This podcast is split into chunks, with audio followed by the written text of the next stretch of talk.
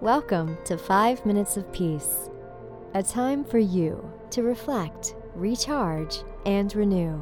5 minutes to awaken something within yourself. Created by the Peace Room. Love. On today's episode, we have a special guest for you. Please enjoy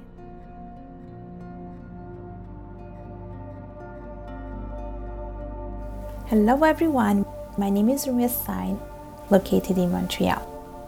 I'll be sharing some tips on how to use your voice to find purpose in life. What do you think it means to use your voice? For me, when I think about using my voice, I think of three things. First of all, using your voice means being an advocate for yourself. Second, using your voice means living authentically. And three, using your voice means standing up for what you believe. I think that our voice is the most powerful. We can use our voice to make a change, and we can use a voice to give a voice to the voiceless. Now, we live in a, such a mundane world where sometimes we get sucked up into our daily routine, into our 9 to 5 job, that we forget to live a meaningful life. But that doesn't mean it's too late to start. So I'll be sharing with you ways to start living purposely and by finding your voice.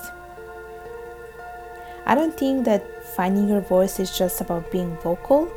You can still find your voice and still give a message through other means, whether it is through speaking, writing, any other forms. When it comes to finding your voice, believing in yourself, I honestly think that every single human being is skillful, is talented, has the ability to do anything they want in the world. It's about having that self belief that you can achieve anything that you want in the world. Don't be afraid. Whether it is to use your voice, whether it is to start writing a book, starting on a new hobby, don't be afraid. It is normal that people will be judging you. It is normal that you'll have some second guess. It is normal that you feel like it's not enough. But don't be afraid. There is this quote that I live by Fear is the friend that it's meant to guide us. And I live by this quotation because that our fear is our greatest friend. It's our greatest ally, and you just have to follow it. Think about fear telling you something. It's there to hold your hand to get you to the other side of the world where growth is waiting for you. If you want to connect with me, I am available on LinkedIn. My LinkedIn name is Urmi Hossain. I also have a YouTube channel called Urmi Hossain.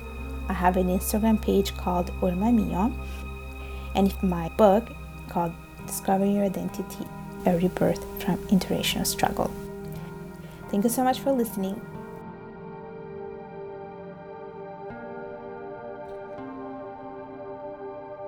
Thank you for listening, and thank yourself for taking five minutes of peace.